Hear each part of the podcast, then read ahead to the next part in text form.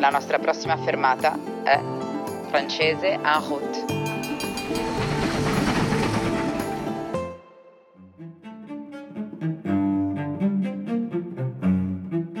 Bonjour, je m'appelle Benjamin. J'ai grandi dans un village du Val-de-Loire. Mon village est au bord du plus long fleuve de France, la Loire.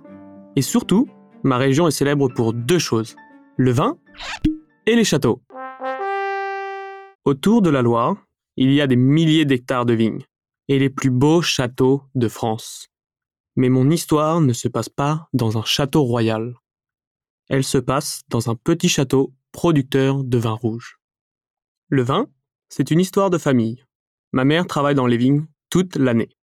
La première fois que je fais les vendanges, j'ai 9 ou 10 ans. Je suis avec mon grand-père et ses copains. Je coupe le raisin, je le mets dans mon petit panier et quand mon panier devient trop lourd, mon grand-père le porte pour moi. À la fin, il me donne un peu d'argent. J'achète des bonbons. C'est génial. À 19 ans, je vais faire les vendanges au château de Parnay. Deux semaines. Cette fois, c'est pour de vrai. Mon grand-père n'est plus là pour porter mon panier.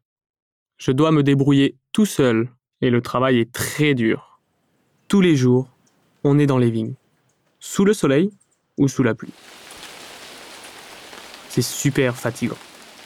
On est plié en deux du matin au soir. J'ai mal au dos, mal aux jambes, mal partout. Heureusement, ma mère, mes frères, des amis travaillent avec moi. Et surtout, il y a Manon. Manon a 19 ans aussi. Elle travaille à côté de moi. On s'aide beaucoup. J'aime bien parler avec elle. Le soir, après le travail, on boit l'apéro ensemble au château. Le dernier jour des vendanges, elle est bizarre. Derrière les vignes, cachée sous les raisins, elle se met à rire. Je me dis, qu'est-ce qu'elle a? Tout à coup, elle pousse un vrai cri de guerre. Ah Bataille de raisins Une minute plus tard, Manon est en face de moi. Mes frères arrivent. Puis Romain, Tony, Lydie, Valentin. Ils sont tous là, autour de moi.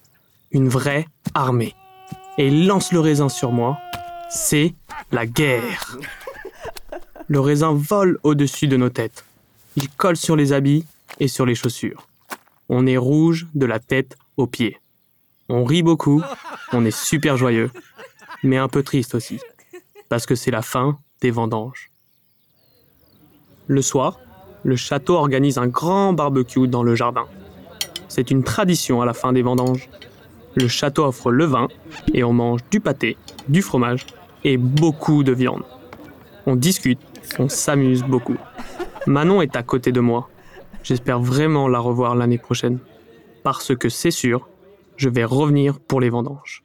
Et j'espère revoir tous ses visages, ses sourires, ses amis. Mais cette fois, je connais la tradition de la bataille de raisin. Alors, attention, je suis prêt.